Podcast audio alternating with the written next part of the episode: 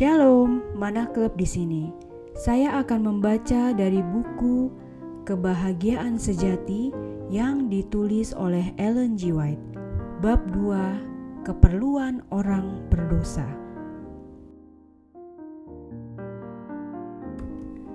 Pada mulanya manusia dikaruniai kuasa berpikir yang mulia dan seimbang. Manusia itu sempurna tubuhnya, selaras dengan kehendak Allah. Pikiran-pikirannya bersih, maksud-maksudnya pun suci. Tetapi karena durhaka, kuasanya berubah, lalu rasa mementingkan diri sendiri mengambil alih tempat kasih itu. Keadaannya menjadi amat lemah karena pelanggaran itu, sehingga membuat dia tidak mungkin dengan kekuatannya sendiri melawan kuasa kejahatan itu.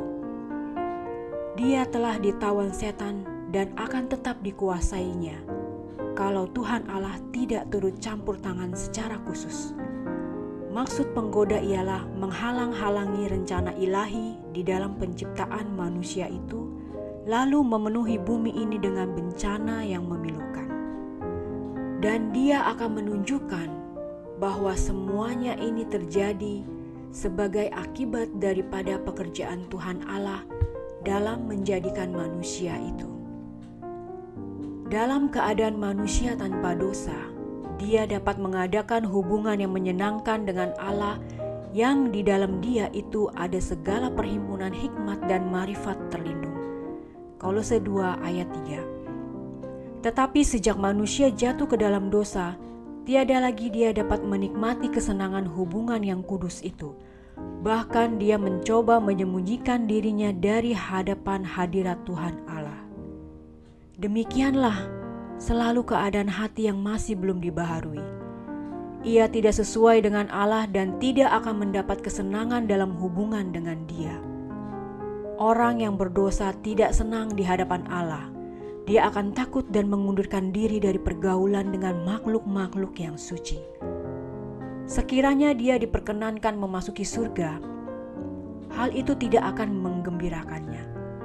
Kasih yang tidak mementingkan diri sendiri yang bertahta di surga setiap hati menyambut hati kasih Allah yang tiada batasnya tidak akan mendapat sambutan di dalam jiwanya pikiran-pikirannya yang memikat hatinya, motif-motif yang terdapat padanya, berlawanan dengan orang-orang yang tiada berdosa yang tinggal di sana. Dia akan menjadi satu bunyi sumbang dalam irama surga. Baginya, surga adalah tempat penuh siksa. Dia lebih suka lenyap dari Tuhan yang menjadi terang itu dan menjadi pusat dari segala kegembiraan Bukannya Tuhan yang sewenang-wenang memerintahkan supaya orang jahat itu nyah dari surga. Mereka sendirilah yang telah mengatupkannya dengan ketidaklayakan mereka menghadapi pergaulan yang terdapat di sana. Bagi mereka, kemuliaan Allah akan menjadi satu bara api yang menyala-nyala. Mereka menyambut kebinasaan supaya mereka dapat terlindung dari wajah Yesus Kristus yang telah mati untuk menebus mereka. Mustahil dengan diri kita sendiri melarikan diri dari lubang dosa yang di dalamnya kita tenggelam. Hati kita jahat, kita tidak dapat mengubahnya. Siapa gerangan dapat menerbitkan yang suci daripada yang najis? Seorang pun tidak. Karena pikiran tabiat duniawi itulah maut, tetapi pikiran rohani itulah hidup lagi sentosa. Ayub 14 ayat 4 dan Roma 8 ayat 7. Pendidikan, kebudayaan, penguasaan kehendak, usaha manusia, dan semuanya mempunyai kegunaannya masing-masing. Tetapi di sini itu semua tidak berdaya sama sekali. Semua yang disebutkan di atas mungkin saja menghasilkan tabiat yang amat baik secara lahiriah, namun tidak dapat mengubah hati tidak dapat membersihkan sumber kehidupan batin itu. Haruslah ada di dalamnya satu kuasa yang bekerja dari dalam, satu kehidupan baru dari atas, sebelum manusia dapat diubahkan dari dosa kepada kekudusan. Kuasa itu ialah kuasa Kristus. Hanya anugerahnya saja yang dapat menghidupkan segala kuasa jiwa yang tiada berdaya itu. Menariknya kepada Allah, kepada kekudusan. Juru selamat berkata, jikalau seorang tiada diperanakan pula, kalau dia tidak menerima satu hati yang baru, kerinduan-kerinduan yang baru, maksud-maksud dan motif yang baru yang menuntun menuju kepada satu kehidupan baru, tiada dapat ia melihat kerajaan Allah. Yohanes 3 ayat 3 Pikiran yang menyatakan bahwa satu-satunya yang perlu dipertumbuhkan ialah yang baik yang memang sudah ada di dalam diri manusia secara alamiah adalah merupakan satu pikiran yang sesat dan amat berbahaya. Tetapi orang duniawi tidak menerima barang yang daripada roh Allah itu, karena perkara itu menjadi kebodohan kepadanya dan tiada dapat mengenalnya sebab perkara itu diselidik dengan peri rohani. 1 Korintus 2 ayat 14 Jangan engkau heran sebab sudah kukatakan kepadamu bahwa wajib kamu diperanakan pula. Yohanes 3 ayat 7 Tentang Kristus tertulis sebagai berikut. Di dalamnya itu ada hidup dan hidup itulah terang manusia satu-satunya nama yang dikaruniakan kepada manusia yang di dalamnya kita selamat. Yohanes 1 ayat 4, Kisah 4 ayat 12. Tidak cukuplah hanya sekedar mengerti kelembutan kasih Allah, melihat sifat kemurahannya dan kelembutan seorang bapa. Tidak cukup hanya dengan mengenal hikmat dan keadilan hukumnya, melihat bahwa hukum itu didasar atas prinsip kasih yang abadi Rasul Paulus melihat semuanya ini ketika dia berseru, "Maka aku mempersetujukan bahwa Taurat itu baik adanya.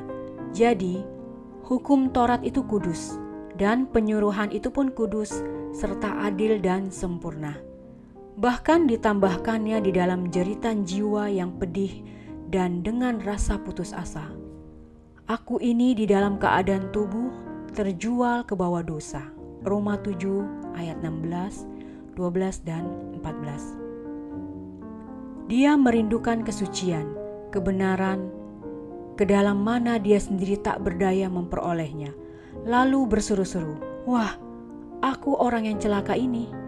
Siapakah gerangan akan melepaskan aku keluar dari dalam tubuh maut ini?" Roma 7 ayat 24. Jeritan yang demikianlah yang keluar dari bibir orang-orang yang dibebani dosanya di segenap penjuru dunia pada sepanjang abad. Untuk menjawab semuanya ini hanya satu jawab, yakni lihatlah anak domba Allah yang mengangkut dosa isi dunia. Yohanes 1 ayat 29. Dengan banyak perumpamaan roh Allah telah berusaha menggambarkan kebenaran ini dan membuatnya demikian jelas kepada jiwa-jiwa yang sudah lama merindukan kebebasan dari kungkungan beban salah. Manakala setelah dosanya, yakni menipu Esau, Yakub melarikan diri dari rumah ayahnya. Dia dibebani satu perasaan bersalah dalam keadaan seorang diri dan terbuang, terpisah dari segala sesuatu yang membuat hidupnya berharga. Satu pikiran yang paling dipikirkannya di dalam jiwanya ialah rasa takut bahwa dosanya telah memisahkan dia dari Allah, bahwa surga telah meninggalkan dia dalam keadaan duka cita yang dalam, dia membaringkan tubuhnya, beristirahat sebentar di atas tanah. Di sekitarnya terdapat hanyalah bukit-bukit sepi, dan di atasnya bintang-bintang menyinari langit.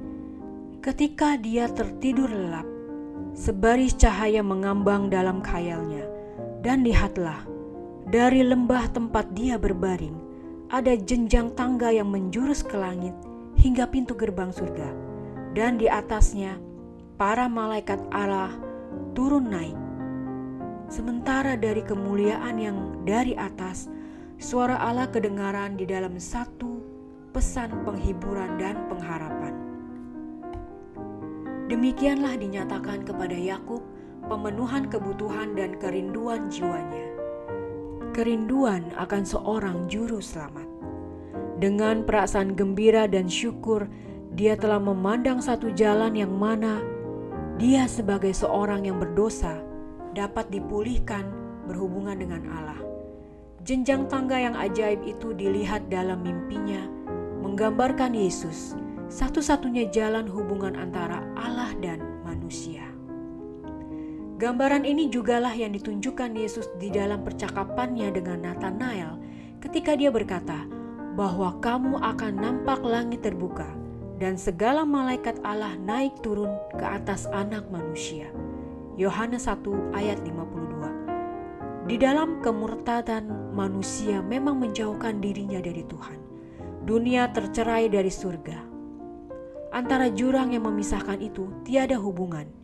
Tetapi melalui Kristus, dunia kembali dijembatani dengan surga. Dengan jasanya sendiri, Kristus telah menjembatani jurang yang dibuat dosa, sehingga malaikat-malaikat yang melayani dapat berhubungan dengan manusia. Kristus menghubungkan manusia yang sudah jatuh ke dalam dosa itu, dan di dalam kelemahan dalam keadaan tiada daya itu, dengan sumber kuasa yang tiada batasnya. Tetapi sia-sialah impian-impian manusia akan kemajuan, segala usaha mereka meninggikan manusia jika mereka melupakan satu-satunya sumber pengharapan dan pertolongan bagi umat manusia yang telah jatuh ke dalam dosa.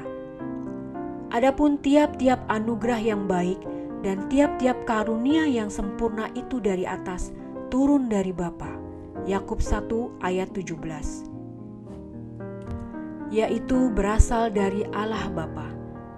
Tiada kemuliaan tabiat yang sempurna kalau tidak dari Dia dan satu-satunya jalan kepada Allah ialah Kristus. Katanya, Aku inilah jalan dan kebenaran dan hidup. Seorang pun tiada sampai kepada Bapa kecuali dengan aku. Yohanes 14 ayat 6 Hati Allah rindu terhadap anak-anaknya yang di dunia dengan satu kasih yang lebih kuat daripada kematian.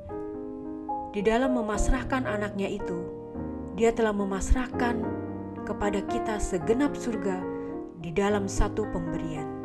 Kehidupan juru selamat dan kematian serta pengantaraannya, pelayan malaikat-malaikat, roh yang memohonkan, Allah Bapa bekerja atas dengan segala perkara, perhatian yang tiada putus-putusnya dari makhluk-makhluk surga. Semuanya dikerahkan demi penebusan umat manusia. Marilah kita renungkan pengorbanan yang ajaib yang telah dibuat untuk kita. Marilah kita coba menghargai pekerjaan dan tenaga surga yang telah kerahkan untuk merebut yang hilang serta membawa mereka kembali ke rumah Bapa. Motif-motif yang kokoh dan alat-alat yang lebih tangguh tidakkah akan pernah dapat dibawa masuk ke dalam pengerahan? Upah yang besar bagi perbuatan yang baik, kesenangan surga, pergaulan para malaikat, hubungan dan kasih Allah dan anaknya, peninggian dan pengeluasan segala kuasa kita sampai selama-lamanya, bukankah ini pendorong yang maha kuat dan memberi keberanian mendorong kita menyerahkan pelayanan kasih hati kepada Khalik dan penebus kita?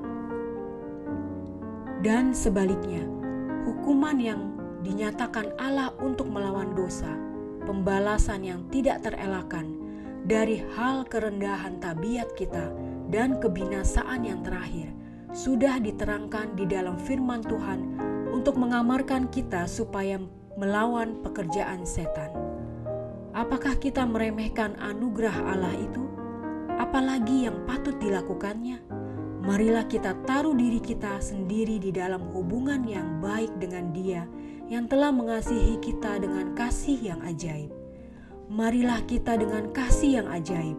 Marilah kita menggunakan bagi diri kita kesempatan yang telah diberikannya kepada kita, supaya kita dapat diubahkan menjadi serupa dengan Dia dan dipulihkan kembali ke dalam persahabatan dengan malaikat-malaikat yang melayani, ke dalam hubungan yang harmonis dengan Allah Bapa dan Anak itu. Demikianlah bacaan buku kebahagiaan sejati bab 2 yang berjudul Keperluan Orang Berdosa. Tuhan memberkati.